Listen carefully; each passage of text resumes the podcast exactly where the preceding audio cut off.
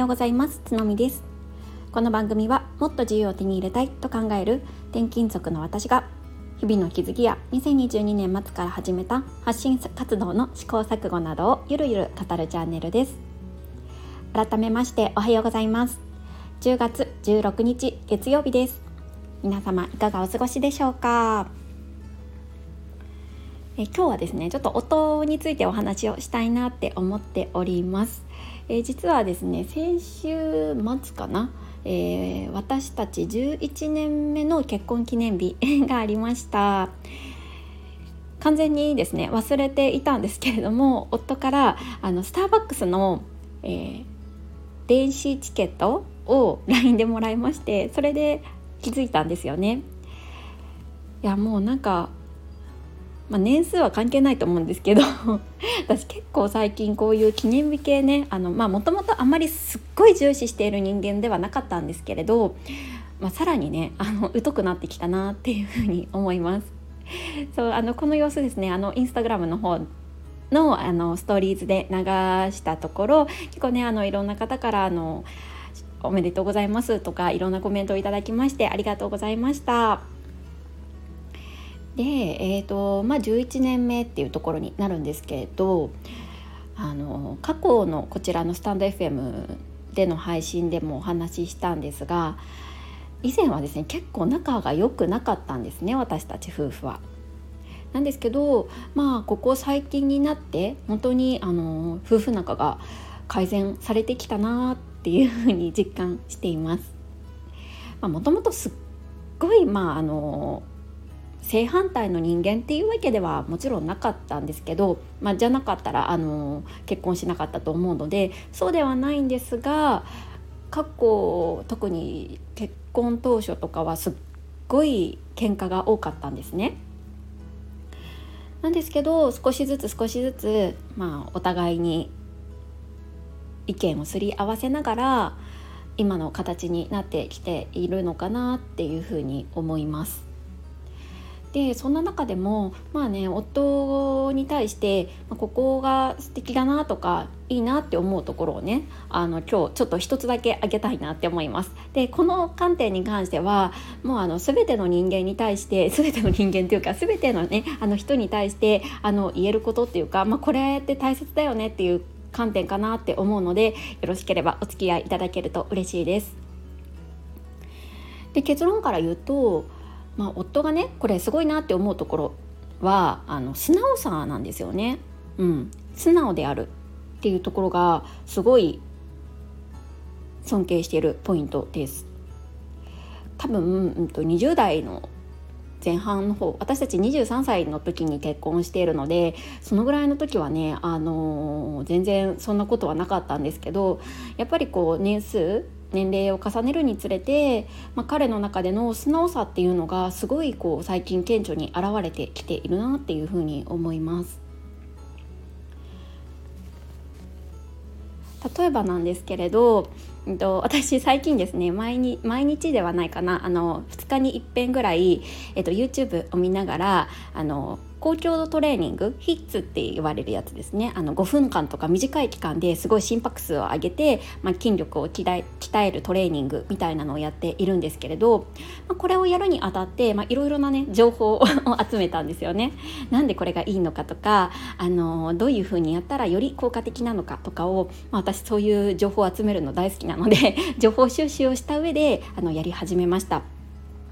でね、やり方とかをいろいろ学ぶ中で例えばねスクワットとかであると、このぐらいのまで腰を下げて、でせっかくスクワットをやるんだったら肘と膝をくっつけてなんですかね、音声だからちょっと説明しにくいけど、スクワットをやった後に肘と膝をぐっとくっつけていうようなくっつけるような動きをすると、同時にね腹筋も鍛えられるんですよ。でね、そういうやり方を知って、毎日YouTube を見ながら5分間ぐらいだけトレーニングをしているわけなんですけれど、ある朝、夫がね、筋トレをしていました。最近ね朝よく筋トレをしてるんですけれども、筋トレをしていて、スクワットをしていたんですね。でその様子を見て、私がその YouTube とかいろいろな情報を得て学んだことっていうのを彼に話していました。せっかくスクワットをするんだったら肘と膝をくっつける動きをした方が腹筋も鍛えられて一石二鳥でいいよみたいな感じでね言ったんですよ。でその時はふーんって感じで聞き流してたんですけど、数日後からねそれねやってたんですよねいやめっちゃ素直と思ったんですけど、そうやっていました。正直こういうトレーニング系とか筋トレ系っていうのは夫の方が詳しいはずなんですね。もともと野球をやっていましたし、そういうスポーツ系の、部活とかにもずっと加入していたので、私なんかよりも断然詳しいはずなので、それなりにプライドを持ってやってるはずなんですよね。なんだけど、私のそういうね付け焼き刃的な情報とか知識に対してもなんかこう自分の意見を通すんじゃなくて、ちょっとやってみようかなっていう気持ちで多分やったんだと思うんですよね。それをこう素直にこうなんか聞き入れてねやってる姿を見て、あ、やっぱりこの人って結構素直だなって思ったんですよね多分ねいろいろ思うところはあったと思うんですけど、とりあえずやってみようかなみたいな、感じでやってくれていました。でこれって多分何にでも言えることかなって思っていて、彼の場合結構そういうね最近素直なところっていうのがよく現れていて、これが多分夫婦仲を良くしている部分にもの要因でもあるだろうし、私も見習いたいところだなっていうふうに思うんですよね。で実はこのことについて直接夫に話してみたんですよね。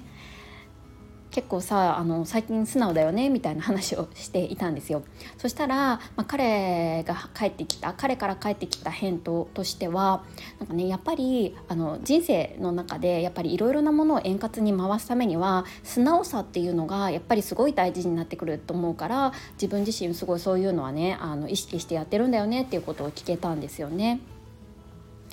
うちの夫はですね、証券会社の営業職をもう13年ぐらいやってるんですけれど、いろんな営業マンと関わっていく中で、共通して言えることがあるそうです。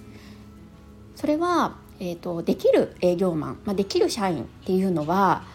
総じて素直だそうなんですね。そのなんていうんだろう、営業のテクニックとか云々の問題の前に、やっぱり素直に、上の人の意見というか、ある程度その道に自分よりもスキルが高いと思う人の意見に対してはやっぱり素直に聞き入れてくれるっていうところが、大体共通して言えることらしいです。今上の人っていう表現をしましたけれど、別にこれ年次が上とか下とかに限らず、例えば、夫よりもいわゆる年次が上の方でも、本当に素晴らしいと尊敬できる人っていうのは経験年数に限らず、やっぱりその人の意見を一人の人間の意見としてしっかりこう聞き入れようとか、その人の立場になって受け入れようとしてくれている人が多いっていうようなお話をしていました。そうだからこそ、夫はねなるべくいろんな人の意見を聞き入れたいし、特に私はパートナーなのでなるべくねこう聞き入れようとしてくれているのかななんていうふうに思ったんですよね。やっぱどうしても日々毎日ね顔を突き合わせて生活していると、相手の意見にね同意できない時もありますし、トラブルに、なってしまうことっていうのも、あるんですけれど、やっぱりこう相手を尊重するっていう気持ちを持てていれば、そのなんか素直さっていうのも自然にこう出てくるんじゃないかなって思いまして、私もねこれからも11年目に突入しますけれど、そこは大切にしていきたいなっていうふうに思いました。皆さんはいかがですか？この放送を聞いてくださっている方は結構ご結婚されている方とかも多いかなって思うんですけれども、長いね期間夫婦関係続けられている方もいらっしゃると思います。ご自身のね生活とかに重ね合わせながら、自分たちのね生活はどうかなっていうのを振り返っていただくきっかけになれたら嬉しいななんて思います。そうやっぱり素直さ、大切ですよね。なんかこれって本当に何でも言えることで、もちろんねそういう夫婦関係ももちろんですし、なんかこう何かを学ぼうっていう時もそれって当てはまるよなって思うんですよね。なんかここ最近ねしつこく話しているんですけど、最近インスタグラムのねやり方とかをいろいろ勉強している中で言われていたことの一つとしてね、やっぱり伸びる人っていうのはやっぱりその道の、ある程度熟達した人の意見をちゃんとそのまままるっと受け入れて実行するっていうことをやられているっていうふうに言われていました。